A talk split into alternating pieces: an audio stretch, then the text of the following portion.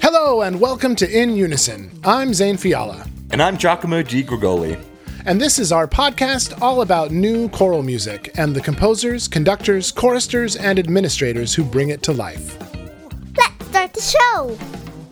Hey everyone, today's ensemble focused episode is about Lorelei Ensemble, a spectacular group of women led by artistic and executive directors Beth Willer and Anne Riesenfeld. It's been extremely rewarding to myself and Giacomo to chat with so many choral leaders this season, and we hope you all have enjoyed learning more about the diversity and excellence of choral ensembles around the world. To get us started today, let's hear a recording of Lorelei Ensemble from their 2016 album, Reconstructed. Five of the tracks on this CD are Joshua Bornfield's composition, Reconstruction, which is a set of adaptations of mid 19th century sacred revival and sacred harp songs. In fact, you may recognize the tune and words of Mercy Seat, but I think you'll be pleasantly surprised by the composer's unique alterations, making this a whole new experience. Here is the piece entitled Crowns.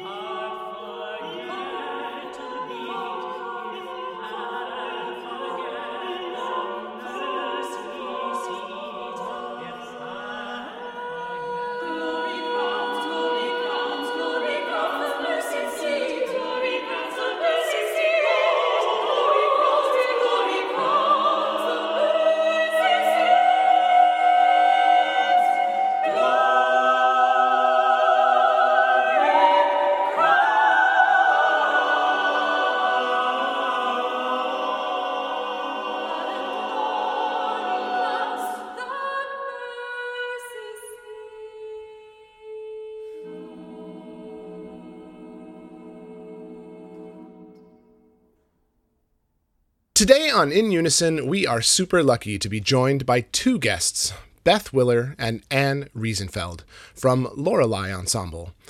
Lorelei is an organization that creates and champions bold artistic work that points toward a new normal for women in music. They are deeply committed to crafting musical experiences that are transformative, not only for their audience, but for themselves and for our art form. Through commissioning, performance, and education, Lorelei is carving out a boundless new space for women to be among and become our most powerful and important creators. Now, let's just take a moment to get to know our guests a little better. First up, Beth Willer is the founder and artistic director of Lorelei Ensemble. Since starting this journey in 2007, Beth's commitment to the contemporary vocal art has guided Lorelei to become recognized as one of the country's most highly regarded vocal ensembles. A profound collaborator and motivating leader, Beth has premiered numerous works and conducted some of the finest ensembles. She is also associate professor and director of choral studies at the Peabody Conservatory of the Johns Hopkins University, where she leads vocal ensembles ensembles and is designing the conservatory's new graduate degree in choral conducting. Beth holds a DMA and Master's from Boston University and a Bachelor of Arts from Luther College. Also joining us today is Lorelei's executive director, Anne Riesenfeld, a professional performer and administrator specializing in vocal and choral music. Anne holds a bachelor's degree in performance and composition from Bennington College and a master's degree in vocal performance from the New England Conservatory. She has performed as a soloist and chorus member in the United States and Europe with multiple recordings on the Telarc label. She was on the voice faculty at the New School of Music before taking on the role of executive director, which she held held for five years. Most recently, she served for 13 years as the executive director of the Cambridge based choral ensemble Musica Sacra. Beth, and thank you so much for joining us today. We are very excited to chat with you and learn more about Lorelei Ensemble. Glad to be here. Yeah. Thanks for having us. It's wonderful to have you both. We love kicking off getting to know you a bit more personally with an icebreaker. So I have one each for each of you. And uh, and I'll actually start with you because I, I, I like this question personally. We haven't asked it yet, so okay. Let's let me toss let me toss this one out to you. If you could see one movie again for the first time, what would it be and why? So um, I guess my answer is a little embarrassing for me because um, I feel like I'm able to see movies multiple times because I forget them so readily. Um, it's it's both movies and books. I, I read them, I see them, and I retain sort of how I felt about them, but not necessarily the specific. So there's a there's a movie, um, Little Miss Sunshine, oh, yeah. that I recently I saw way back when it came out before I had kids, and then I re-watched it with my um, younger son who was 16 at the time and it it really was like watching it all over again and sort of seeing it through his eyes. It was it was um, that movie is just phenomenal. Sort of a dark comedy with all kinds of great themes for families to watch together so I would say that's the one. I love that film. My family and I still watch that. We joke about it. Anytime the car breaks down, we all just get out and start pushing the little bus. It's great. It's, it's fantastic. Yeah. And I, I love that. I love the idea that we can re-experience something like that. And you know, you you don't remember what people said to you, but you always remember how they made you feel. Mm-hmm, and it's mm-hmm. probably the same with art, right? You we leave with a feeling which feels which feels wonderful. Uh, thank you for that.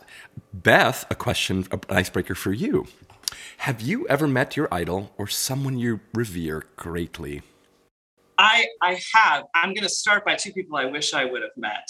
I would have loved to meet Claudio Monteverdi oh. and RBG. those, uh, are yes. my, those are my two. Um, both pioneers um, in a way that I just can't even fathom changing an art form or changing, you know, the way we think about the Supreme Court and the way that those two folks have have. Um, I'm really lucky very recently starting my position at Peabody that I share an office wall with uh, Marin Alsop, um, who is, you know, the first uh, woman to conduct a major symphony orchestra. Now there is another um, down in Atlanta, so we're excited about that. But I have I have just um, admired Marin for a long time, and I still get a little bit of fangirl when I come in and I see her sitting there with her door open, and I can say, "Hey, Marin." I'm so so I'm thrilled to be able to um, to teach with her and watch her teach and um, and know that that we get to be at this wonderful institution together. makes me a little nervous when I'm sitting at the piano playing, and I think she might be over there listening. But, uh, well, ch- channeling RBG a bit, you know, uh, when will there be enough women uh, running major orchestras in the United States? Well, when they're running all of them. absolutely, Exactly. We- exactly. Give us the next 200 years and then we'll be even. Yeah. yes. Agreed. Agreed. Well, in the introduction, we talked a little bit about Lorelei and uh, and the ethos, but I think it would be great to hear maybe from Beth's uh, in Beth's own words, if we can hear maybe what the general ethos is of Lorelei Ensemble and how it got started. Yeah, I mean, it started from a, a little seed inside inside of me that I really loved working with um, voices and, and with groups of all women. And I started doing that at a young age um, in my very first years of teaching. And when I came to Boston University uh, for my master's uh, almost 15 years ago now, um, I really uh, I could see that there was a need not only in that institution but just uh, more widely um, in our field to kind of raise the bar, uh, not only on the quality of singing but the quality of the re- of repertoire of vocal ensembles. And I I really knew that I had wanted to see an all professional vocal ensemble of all women standing in front of me at some point when I was when I was younger and and really um, sort of giving me that to to aim for. And I hope that we you know are that for a lot of young women now. And what's really exciting, I think, um, after 15 years of doing this work, that I will occasionally now get an email from someone who met us 10 years ago in a residency and has since founded their own um, treble vocal ensemble doing this work and continuing the mission of Lorelei, which is really to expand this repertoire, but not just to expand the repertoire, to change the way um, that a group of women or a group of treble voices enters a stage and what, what we as audience members um, and us as artists as well expect to hear from a group like that. What they expect us uh, the sounds they expect us to make the uh, words they expect us to sing the um, clothes they expect us to wear. And of course we have really far more narrow expectations i think for women than we do um, uh, uh, for men. And and also um, for those non-binary folks we have very clear ideas of what we think they should be doing um, and, and i just want to kind of blow that up and knock all those walls down and say let's all just um, be the most you know the artist that's most true to ourselves. And i think the women of lorelei um, are really on board with that in a really um, exciting and powerful way. And and we bring that into every residency and every performance. As a mission driven organization, I have to imagine that you, you very thoughtfully and very carefully plan each of your artistic seasons, probably well in advance. Can you tell us a little bit about that journey from the moment that you sort of have a germ or an idea for um, a program you'd like to put out in the future until its realization? How far ahead do you generally plan, and what do you consider when you program? I mean, I think this has shift, shifted for Lorelei in a way because we used to self-produce a whole series in Boston, and now we kind of have these projects that might live with us for a couple of years, or that might evolve from one thing into another. Um, and we've also increasingly been doing uh, more extended works and works with symphony orchestra. That you know, that's an end of the repertoire that needs even more expansion than the um, shorter and a cappella repertoire and I think like a lot of artistic directors, regardless of what kind of ensemble you're leading, you have like multiple piles in your office of pieces that you've heard of, texts that you're dreaming of setting, um, composers that you're hoping to work with. I mean, I can't tell you how many files I have on my computer that are just brainstorms of just you know nuggets of ideas sometimes a little further fleshed out and sometimes it has nothing to do with repertoire. I, I have you know an idea of something I, I want to say something about and then i have to find the right creators that help me figure out how to say that thing. Um, and for lorelei you know we really are primarily a new music ensemble. There's limited historical repertoire um, that was really intended uh, for women to sing there's of course repertoire for treble voices but not female treble voices as much in the past you know seven centuries and so um, I've sought out in past programs a lot of that existing rep and built programs around it, around it. Um, but that is not as deep of a pit of existing repertoire as I, as I wish it was. Um, and so we've really now leaned quite a bit harder into creating new work. And, and for me, that's often multiple years of phone conversations and coffees with composers, just kind of brainstorming what it is that we want to say together. Um, and sometimes that comes from them, sometimes that comes from me, sometimes that's one person's idea, and then I get three or four other composers that can kind of reflect um, reflect on or even counter uh, another piece that's being created. So, you know, I don't think there's a formula for how it happens. I think you have to figure out how to organize your your many disparate ideas and you know probably 10% of them come to fruition and the other 90% just kind of float out there until they find their um, find their home in a program and that's okay with me right How often do current events sort of play into those thoughts that happen within your your your mind or when you think about programming? Because as you describe it, I mean, art takes sometimes quite a bit of time, and then sometimes actually you can take something and spontaneously turn it around or sort of offer that concept. How often do you try to bring things to the fore that you're feeling and experiencing today? And how often do those ideas? How long do you typically let those ideas germinate before they become a program? yeah i mean even even before thinking about making something into a program i think it, it just feels essential to me as any kind of a, an artist that the work that we're doing feels relevant to our audience and to the artists performing it um, and that might be a parallel with a historical moment but in ideally i think there's going to be some sort of immediate relevance to you know the experiences that we're having in the current day. And those might be really personal experiences um, but they also might be larger political or so- social issues that we um, kind of collectively as a group are thinking about. Um, i wouldn't say that i intentionally make our programs to be you know there's a movement of uh, sort of social justice repertoire and i think that's powerful. I don't think that's what lorelei is doing right? It's more of kind of a humanist approach um, and thinking about the human experience and how we can reflect on that sometimes across centuries but also sometimes um, solely in in this particular moment uh, with a particular um, group of people and their experience. And and so I, I that's a really roundabout way of saying I, I, think I allow that into my programming when it feels really natural, um, but I definitely don't force that into my programming programming, I think there's a lot of human experience that is consistent across centuries also and i find that really powerful when we can have a text that is from you know let's say the the you know 16th century uh, that feels like it could have been written yesterday uh, and an example of that would be um, jessica meyer's uh, setting of sappho fragments right um, and some of the oldest words that we've sung, but because of the way they're fragmented in the manuscript, the way the manuscript has not been well preserved, it feels like contemporary poetry. And the gaps between that text can really be filled in by the living listener in the room or the living artist in the room.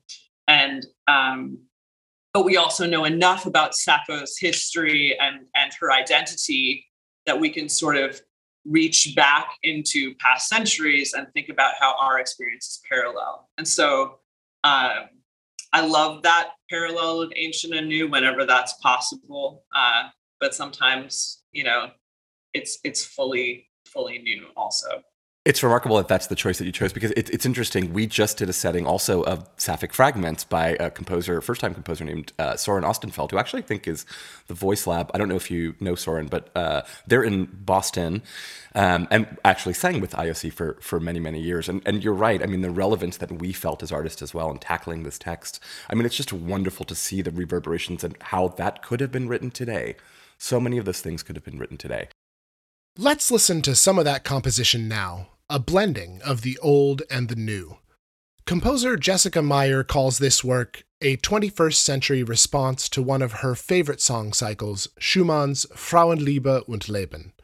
And on her website, she says, I wanted to create a cycle that depicts women having the courage to live their lives boldly while growing older gracefully, assuredly, and proudly. Here are the first two movements of Jessica Meyer's cycle of Sappho fragments titled I Long and Seek After, performed by Lorelei Ensemble.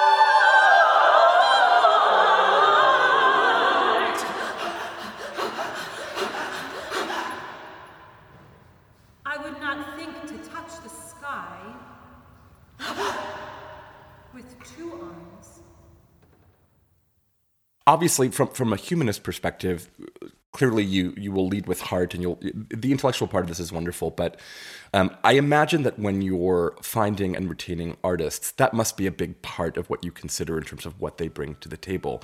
Maybe you can tell us what do you look for in your performers? Yeah, I mean, there's the practical things, right, that we know that we need, that they, you know, are top-notch musicians and can take the music off the page quickly and not just accurately, but also with like really genuine um, uh, interpretation, right, and unique interpretation. But I think what is increasingly becoming um, necessary in vocal ensemble work, specifically in these one and a part vocal ensembles like Lorelei, is that every artist has a truly individual vocal personality as a soloist that they can also then bring to this collective sound. Um, and so every you know member of Lorelei and every new member of Lorelei brings something that no other artist is currently bringing, or maybe even in the past has brought in terms of their expertise, in terms of their you know vocal um, personality and and and timbre, uh, but also maybe just you know their presence on the stage. And and I, i'm looking definitely for that as well not someone who wants to sort of disappear into um, a more anonymous sound but that really wants to maintain uh, their unique uh, musicianship in this collaborative context that is I always tell this to my students, you know, the easy way out as, a, as an ensemble musician is to like blend in. That's the easy way to sing in tune. That's the easy way to balance. That's the easy way, you know, to be cohesive. The hard way to be cohesive is to find a way to not let go of yourself um, while also being very aware of the people next to you. And when a, an artist walks into an audition with Lorelei and is able to do that, um, I want to work with them, you know. And then they bring also something uh, into the rehearsal process, particularly um, that is not only, you know, Beth, tell me what you want and I'll do it, but also Beth, let me tell you what I think about how we might sing this or what repertoire we might sing or, you know, whatever it is that they come with this sort of uh, respectful and collaborative um, way of of being that also you know has ideas and has um, excitement about changing the art form. Oh i just wanted to jump in and say that the first time that i i heard lorelei I think that was pro- there were a lot of reasons why I said to myself I need to work with these people. But but that that piece of it where you know to hear this group of eight women with unique sounds and and and and that they weren't clearly being encouraged to to blend but i was i was discovering each of them as individuals. And of course the repertoire that beth chooses accentuates that. And and to me that was one of the just most um, it, it was a revelation to hear them. What an incredible lesson to take even beyond our art form, right? I mean, it's something we should all strive for every day to feel that we Precisely. can be individuals mm-hmm. in a cohesive, non homogenous mm-hmm. way. That we can exist with one another, make space for each other, and be our true full selves. That's wonderful. Um, I wanted to touch upon um, this notion. Uh, uh, Beth, you mentioned it a little bit earlier. You touched upon it a little bit earlier, um, and and I'm particularly interested in your perspective on this as well because um, executive director to executive director, this is something that I'm particularly curious about uh, uh, learning about. You referred to your seasons now as changing sort of a little bit. Uh, you refer to them as projects, which I, I, saw on the on your website that you sort of have a, a, stable of upcoming projects that you're considering that you're working on that are active, um, but this model has shifted a little bit. Um, can you tell us both a little bit about what you mean um, by this notion of, of projects, how you present them, um, and why you've made this this uh, choice? Yeah, this is interesting because we've been talking about this quite a bit lately. Uh, We're working on a new website, so oh, great! very oh, good, much, good, good. very much a topic at at, at hand. Um, Beth, do you want to start or a little bit? Yeah, it, yeah, and then you can follow. yeah, yeah. Um, because I think we've had to sort of have these conversations between the two of us to make yeah. sure we understand what that is. Um, and to me, a project is something we are working on, something we are developing. It is, um, you know, it could be a shorter piece, but it's in collaboration with with a composer that's going to be part of a larger program. It could be a full length program. It could be adding choreography to a piece that we've already recorded. Um, but these are the things that are sort of currently in the lab, right? Um, and that have the potential for performance uh, either by themselves or as part of something larger. It's different than a concert, right? Um, and I think this is something that I feel more and more in the 21st century, both as a teacher and as a performer, is that the process of creating something and the process of collaborating with other creators um, is just as important as the performance at X venue, right? And so we're really kind of highlighting, as I think more and more artists are the work that we are working on. And then if you want to hear us do some of that work maybe more than one of those things then you check out our concerts page and see where we're presenting that work. Sometimes those projects are in the works for a couple of years. We have we have a project coming up next year with um, chris Cerrone and ayanna woods. And uh, chris and i have been you know talking about that project i think for about four years. Um, and of course some of that delayed because of covid but uh, but really only about you know um, one year and and that was all co-creative work and i think you know watching that unfold um, is exciting for an audience not just watching us perform it but figuring out and understanding how we got there and and you know that's the truth of artistry is it's messy it takes time um, and and it's that in between process when we're trying out new things um, that I think is is really the most exciting. Yeah, I would just add to that that um, you know from the audience's uh, viewpoint, or from our you know the people who who are interested in Lorelei and follow what we're doing, um, for them to be able to see what are we in the process of working on. You know, um, not just that end result concert, as Beth was saying, but um, you know we're so excited about you know taking these steps toward the ultimate um, final project that it's just fun to to share all of that and then i do think that the you know the pandemic kind of pushed that along as well because um, you know we were very busy during that time you know making all kinds of plans and and we really wanted to share that. So i think maybe that was a bit of the impetus behind putting it on our on our website but it's going to stay because it's it's fun to share you know what's up and coming. Yeah, I, I want to add to that because I do think over COVID, you know, we had been so used to just talking about our performances, and when we couldn't talk about it that way anymore, we are like, well, what do we call this? What's the mm. you know header on the menu? um, and and I think now also some of our projects aren't live projects; they're recording projects, they're video projects.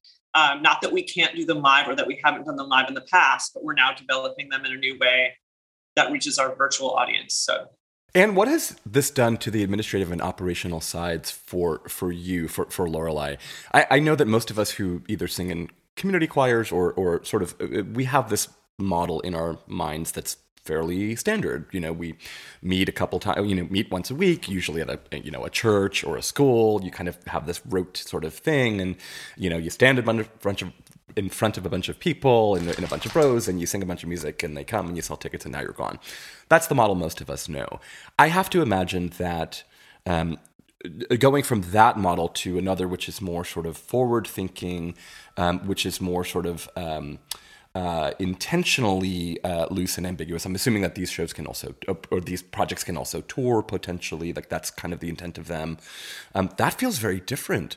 What was the process like to go through? You, you, touched upon it a little bit in these conversations and sort of imagining what it was like, but what does that do administratively and operationally to mm-hmm. an ensemble to make that shift? Mm-hmm. Well, actually, I, I, have to say that the the sh- part of that shift happened before I joined Lorelei. Um, I've been with the group for about three and a half years, and I think that was around the time that we started working with um, David Middleton, uh, Middleton Arts Management. And so um, we, Lorelei went from a, you know, a season uh, based in Boston to really a touring ensemble. So I think we're pretty unique in that way, in that we're not um, necessarily based in Boston. We always try and um, perform here for sure, but um, but we're really traveling around the country, you know, in in in normal times um, throughout the season. So um, so we work very closely with David um, to plan well in advance uh, what our what our season will look like on on tour. But in terms of you know having these big uh, projects, it's um, it's exciting and it does take a lot of of planning for sure. A lot of um, budgeting. You sort of you take we we need to hear Beth's vision. We sort of jump ahead to you know X year when this is going to take place, and then we sort of work backwards and and figure out how to fund it and make sure that the vision can become a reality. I, I love that. And, and one of the reasons I, I asked this question is because a few months back, we chatted with my dear friend, Michelle Kennedy, who is ah. uh, a member of the Lorelei Ensemble, who uh, tipped us off to you, and we've been fans ever since, which is wonderful. Um, but one of the things she, she mentioned in the conversation was that a lesson it seemed that we were all learning from COVID was that the larger and more entrenched and more establishment organizations, the, the larger symphonies, the, uh, these sort of groups, had this moment where they were like, oh, this moment is not great for us. And in fact, the organizations who were a bit more nimble and smaller and flexible could survive in the future. And and the reason I sort of asked this question of you is because I think you, first of all, had a jump on that a little bit, right? So pre pre COVID to, to your perspective. I, am wondering what else you sort of learned from that because it's it's this hard balance between uh, flexibility and the ability to be nimble, which feels like a lesson we learned was incredibly valuable during COVID but then the need to also sort of be thinking into the future, right? You can't just come up with something. It does take a little bit of foresight and planning. How has this sort of project notion impacted the ability to balance those two sort of needs the, the ability to plan long term, but to also be responsive to things that are happening? in terms of, of of the flexibility that was necessary, I just want to say I, have I've said this to others, but um, Beth Beth's reaction to that moment was really inspired um, because what she saw and what she took advantage of, I mean, this didn't come out of nothing. This came from her already knowing what was coming down the road in a few years, one of which was this project that she mentioned uh, with, with Chris Cerrone, and another was uh, um, uh, working with Pilobolus Dance Group to um, tour the piece Love Fail by David Lang. So these were two projects that were, you know, going to be several years down the road. And and Beth, it it felt like in an instant realized, aha, we can't get together to um, perform. So we're going to have Chris write the first movement of the piece that he's you know writing for us in a couple of years we'll have everybody record it in their homes and we'll have the uh, video designer in germany design the first uh, movements uh, video for for the piece. And and so virtually um, where we didn't have necessarily a lot of uh, videos from the past that we could put up on on the internet like so many groups did we were able to create new art during that time. I mean it was just it was such an inspired moment and and um and similarly with with lang dance the uh, dancers got together and took our our audio and and again we had a brand new piece of art to present um during that time. So I don't know if that answers your question, but that was just a moment that to me uh, will forever be kind of a great one in the history of Lorelei. It's wonderful. It sounds like you know uh, there was a story to be told, and that story was going to come out and a point of view is going to be sort of told one way or another. And if mm-hmm. i if i may be so uh, cheeky you might say that where there's a beth willer there's a way.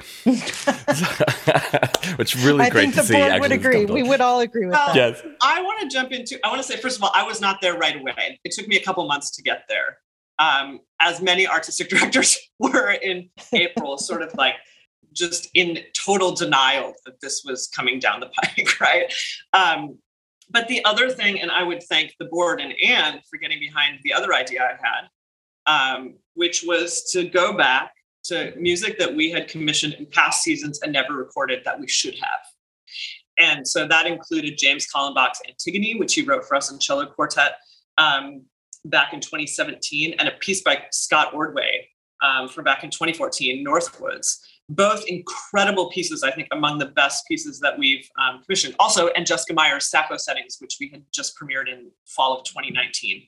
Um, and when we were able to, you know, secure some funding um, to recover from this terrible year, um, to have the support of the staff and the board uh, to go ahead and and create art with that uh, with those resources and we put together you know the recording of these three incredible pieces. And no we couldn't afford to commission something brand new and record it but we could afford to make you know an excellent recording of something that you know we we should have we should have recorded previously. And i find that really exciting. Um, and you know it was about just thinking about in this very unpredictable time what are the things that uh, you know that we can can bring forward that are not just to fill the space but that we could be really excited about. And i think that was that was the biggest challenge you know for many of us as artistic directors in in that last year and a half is you know there are some things i can think about doing but but are those the things that i'm really excited to do? And I think we managed to find a number of projects um, that I'm happy to go back to and continue to develop beyond COVID. And, and that to me um, feels like a small triumph in the face of this huge challenge that we've all um, been facing.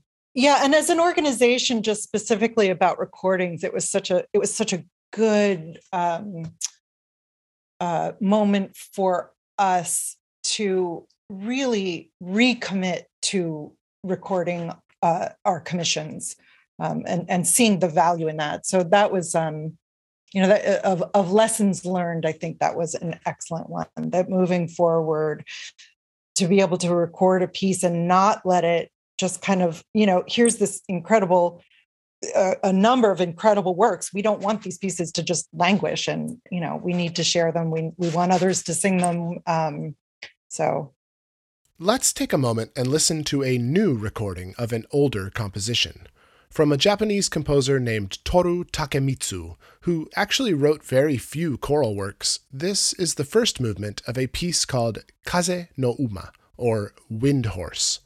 Written in 1966, it is a modern, sparse, and virtuosic snapshot of sonic colors, and can be found on Lorelei's 2018 album Impermanence.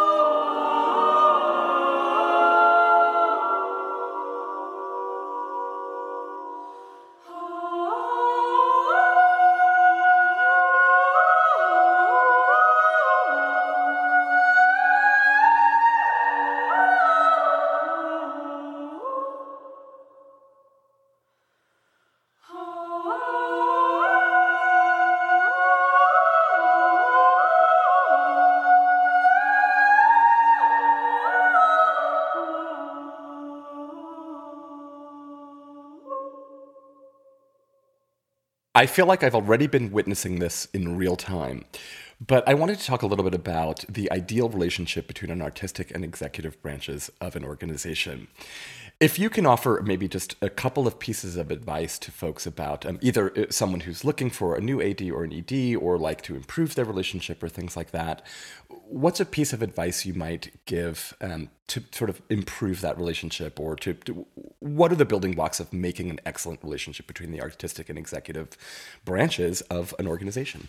So I I feel so strongly about this, and and um, as was mentioned, I worked for 13 years with a, a, group called Musica Sacra, another choral group, and and I learned this then, and that is that um, there just needs to be an absolute clear delineation between what is artistic and what is administrative, and um, what Beth and I have, and we're so fortunate to have, is I believe total uh, trust in each other so that that line is clear. I don't try to suggest you know what she might program. I don't you know um, and and she has equal trust in in me and um, i mean that is bottom line um, most important. And i and i would extend that frankly to the board because that's something that i've seen in the in the past that can get um, a little tricky as well. You know if if if a a, a board also needs to have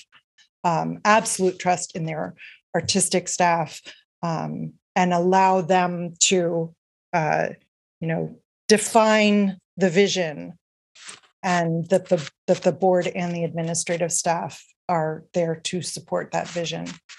I want to say that when we um, when we hired Anne, uh, the trust that I felt almost immediately uh, freed me up artistically in a way that I had not felt with Lorelei. So as a founder, um, you know, for many years I was doing everything um, to like, you know, get to a point where I actually don't completely understand the budget. It was really wonderful for me to not be able to answer questions about the internal workings of non-artistic things, you know, and and that was a real transition that I don't feel like I fully made until Anne um, Anne came on and just said, I got this and I I trust her to do things way better than I ever would have, you know, and um, that's been really freeing for me. But also, uh, you know, actually, Anne came on after I left Boston. We've never lived in, you know, and worked together in the same city, uh, and we talk to each other on Zoom multiple times or on the phone a week, uh, and we have like one dedicated meeting. But uh, something that I really love about our relationship, and maybe this is just our personalities too, we are both so willing to disagree with each other mm-hmm. and to have conversations about our disagreements. Uh, the last thing you need is an artistic director or an executive director who just defers to the other. And I can imagine that's especially difficult as the executive director of a founder, uh, because I do have a lot of really strong opinions about what Lorelei um, is and what it will become. And um, there are times where I'm, and I am a stubborn person and I will say it must be this, and Anne will disagree with me without emotion um, and has caused me to like reevaluate some of my very strong opinions sometimes in, in a way that um, has served Lorelei uh, so positively. I mean, there's nothing better than having two minds thinking about the best interest of an organization from very different perspectives and to be able to do that without you know being frustrated just to be grateful that there's someone there that can offer a perspective that that I can't offer myself right? Um, I think that's you know part of why we work so well together. It's it's a really honest um, and fun relationship. We can also like sit down and have a glass of wine and have a great time. So you know I think that's important that we have um, that ability to just to be together and not have a facade, right? Yeah, I love the notion also of just strong beliefs loosely held. Mm. That you're you're open to input and feedback. You can have your opinion. You can you can feel it very strongly, but the ability to be open to those points of views and things to to modify feels absolutely wonderful, mm-hmm, um, mm-hmm. and and a vital part of a really great uh, working relationship. Yeah. Now the two of you are planning for the future. What do you think Lorelei's biggest challenge looks like over the next. Let's sort of get out of COVID for a moment and assume that we'll take the lessons forward that that you know we're, we're sort of stumbling across for the next year. What do the next three to five years look like, and what do you feel are the biggest challenges facing you at this moment? So, Lorelai, I mean, it feels as though every day we are thrown a new fantastic opportunity. I mean, there really is like a pent up uh, desire to see this ensemble, I have to say. Um, so we are being um, approached a lot um, for for upcoming upcoming projects. And so, what we are going through now as an organization, um, we have a five-year strategic plan. We're actually kind of in the right in the in the middle of of that five-year plan. But um, the the ensemble, the organization is um, is growing, and um, you know, keeping up. Right now, it feels as though artistic is getting a little bit ahead of ahead of um, administrative and organizational. So sort of making sure that we're that we're keeping the organization um, moving forward at the same rate that that artistically we're moving forward is is I I think our our greatest challenge. Um, but it is something that we saw. I mean, back in 2019 when we made our strategic plan, and that was pre-COVID. I mean, we saw this coming. This was always kind of the the plan. So, are you pushing more? I mean, when you think about priorities for it for the next several years, is it about um, expanding the footprint of the organization and awareness? Is it about uh, domestically, internationally? Do, you know, what are some of the dimensions that you think about when you think about growth over the next several years? If I can speak artistically to that, I mean, I think we're um, definitely always interested in expanding our audience, and so that includes expanding our audience in the U.S., but also um, you know doing doing some international work, which um, you know I don't think is necessary, but I think also um, sort of allows us to to grow in in new ways and. Um, and is really exciting. I mean, to take take our work beyond um, the borders of the U.S., I think would um, give it uh, an even broader relevance. Um, and I think that you know, my vision for the ensemble is to really get to a place where um, we can be planning, you know, let's say five years in advance, major commissions that we can secure that um, funding not only to commission but then to record to um, be working far enough out that we can think think bigger right? And so we're there in in like a two to three year time frame now. And like i i'm just always pushing for that to be longer because the sooner that we know that we have the resources the sooner that i can begin to dream really big. And i think the big challenge for me then is to allow myself um, to dream as big as possible and then let someone else tell me to to pull back a little bit because my tendency having been the person you know who was on that administrative side for for longer than i would have liked, you know, is to to myself say, oh, maybe that's maybe that's more than than we should do. Maybe I should be thinking more conservatively. And I've had amazing people, including Anne, but including our board president, that say, just think bigger, and and we'll figure out how to do it. And and that's a um, that's a big change for Lorelei, and I think that is going to allow us over the next you know five years to expand our our footprint, um, not just in the performance world, but in the education world um, in the commissioning and the reporting world. And uh, yeah, let's just more and more, deeper, deeper. Um, so, uh, Beth and Anne, looking forward, um, there's clearly tons of exciting things going on. Your projects page, page already alludes to many of the different things that you that you're looking forward to. Um, can you tell us a little bit about some of the things that you're excited about and things that we should tell our audience to look out for coming from the Lorelei Ensemble? yeah, next season, uh, 22 23 is, is huge for us and, and somewhat, um, you know, things that we've been waiting to do since 2020. Uh, we have the, the world premiere of Her Story, a new piece by Julia Wolfe for Lorelei and, and Symphony Orchestra. We're going to be with symphonies in Nashville um, and Boston and San Francisco and Chicago and Washington, D.C., doing this fantastic new piece um, for in, the, in celebration of um, women's suffrage and you know i at first was very disappointed when that was delayed but you know voting rights are always relevant and maybe increasingly relevant uh, and I, I trust uh, julia to make a really strong contemporary statement in that piece. So could not be more excited about that.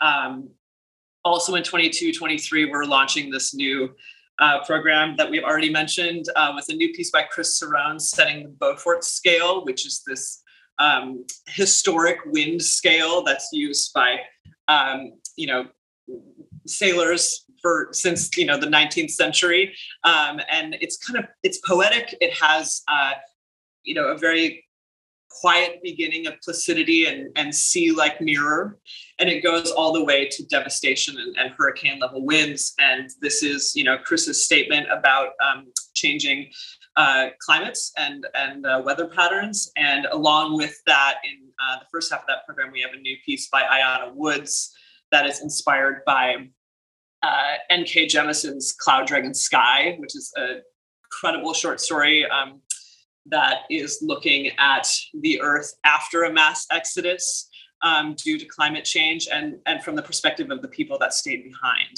Um, and so that's just a thrilling um, program. It's going to have floor to ceiling projections by Hannah Wasilewski for the Cerrone. We've got lighting design. We've got music by Meredith Monk and um, Molly Herron. Uh, so that's just that's our that's our touring program that I I've been waiting um, to get out the door for a while. I think one of the most exciting programs we've we've premiered. And then after that, as we mentioned, uh, we recorded David Lang's um, Love Fail uh, several seasons back, uh, which is a really beautiful, powerful, full concert length piece um, that tells the story of Tristan and Isolde uh, from you know multiple multiple tellings across centuries, and then he inserts uh, the poetry of Lydia Davis, which has that very um, contemporary lens on what it means to be uh, in love and in relation with another person. And uh, we have decided to tour that with a dance quartet from uh, with new choreography by their artistic directors, Renee Jaworski and Matt Kent uh, that's just going to bring a whole another level um, to the presentation of those already very powerful texts and and uh, the beautiful delivery by Lorelei that I you know I'm excited to revisit. So that's what's coming down the pike. Uh, in addition to some recordings. Well, and I don't know when this uh, podcast is going to come out, but we are touring for the first time in two years next month. oh, spectacular! Actually, we should yeah. be just actually just right on time. Yeah, we're looking oh. at a oh. couple of weeks out, so yeah, that's oh, fantastic! Yeah, Beth, do you want to describe our? Sure. Sorry, I just yeah. I leaped ahead. I know. um, yeah, we are we are coming out uh, with some music of the Concerto delle Donne, uh, and also um, some Bjork and some Caroline Shaw and Laura Mvula and then the second half is going to be a truncated um, set of, of Love Fail just to kind of get that back under our belts. And we're touring that with um, a wonderful lutenist, and we're going to be in Boston to launch it. And then we're going to Eastman and Duke and Dallas and Knoxville. Um, so anybody listening that's going to be there, come check it out. And we can't wait to be back in front of a live audience so that we can uh, follow along at, uh, at, home and mark our calendars so we don't miss any of these things. Um, and where can we find you online? Well, go to loreleiensemble.com. That's our website. And be sure to join our email list when you go there. That way you'll be the first to hear about whatever projects are, are coming down the pike. Um, you can also find us on social media. We're on Instagram at Lorelei Ensemble, Facebook, Lorelei Ensemble, and uh, and find us on YouTube as well. If you want to see some of our, our videos, you can see um, the Cerrone and the and the Lang with the um, dancers as well on YouTube. So, yeah, we hope to see you out there. Wonderful news. We will be there. Um, thank you both so much for an spectacular conversation. Um, I, I do hope folks uh, follow along. I've been inspired uh, by your organization now for, for quite some time since since Michelle uh, introduced it. So uh, I, the best of luck to you. I'm really excited to see these programs. I wish I could fly out to Nashville to see the the, the performances there. Um, but if you do happen to make it to the West Coast, let us know. You've got friends waiting for you in San Francisco and in the Bay. Well, we're going to be in San Francisco. oh, you Wolf. are. Oh, great. For the Wolf. Yeah. Oh, great. San Francisco. Yeah. Great. I'll be there in the front row with bells on. Great. Just just ignore that little clanging in the front. My apologies to those who are trying to tune against it. Thank you both again for for a great conversation, and we'll chat with you soon. Great, thank you. Thanks so much. Let's finish off today's episode with a piece that Beth mentioned toward the end of our conversation Love Fail by David Lang. Written in 2012 for the vocal quartet Anonymous 4, the work was conceived as a rumination on the timelessness of love, weaving together details from the story of Tristan and Isolde with more modern sources. This newly expanded choral arrangement, written for the Women's Voices of Lorelei Ensemble, adds haunting texture and power, as well as a more fully rounded sound to Lang's austere original. This movement is called You Will Love Me, and you can find this track on Lorelei's 2020 album titled Love Fail, or go visit the Lorelei website to find out when and where you can see them perform the piece live on their upcoming tour, which starts in Cambridge, Mass. this coming Friday, March 18th, 2022.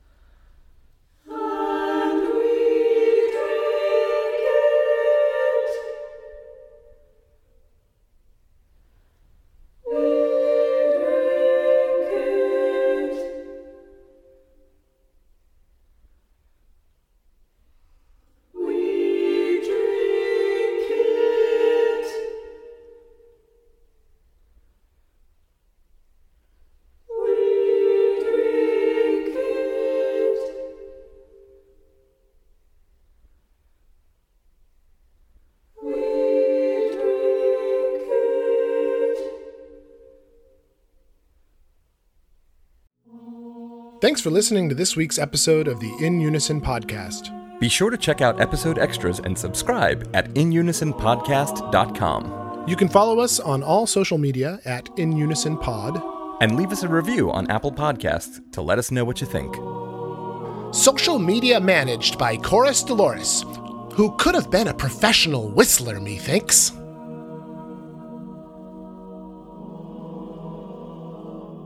In Unison is produced and recorded by Mission Orange Studios. Our transcripts have been diligently edited by IOCSF member and friend of the pod, Fausto Daus. And our theme music is Mr. Puffy, written by Avi Bortnick, arranged by Paul Kim, and performed by the Danish vocal jazz ensemble Dynamic on their debut album, This Is Dynamic. Special thanks to Paul Kim for permission. Please be sure to check them out at www.dynamicjazz.dk.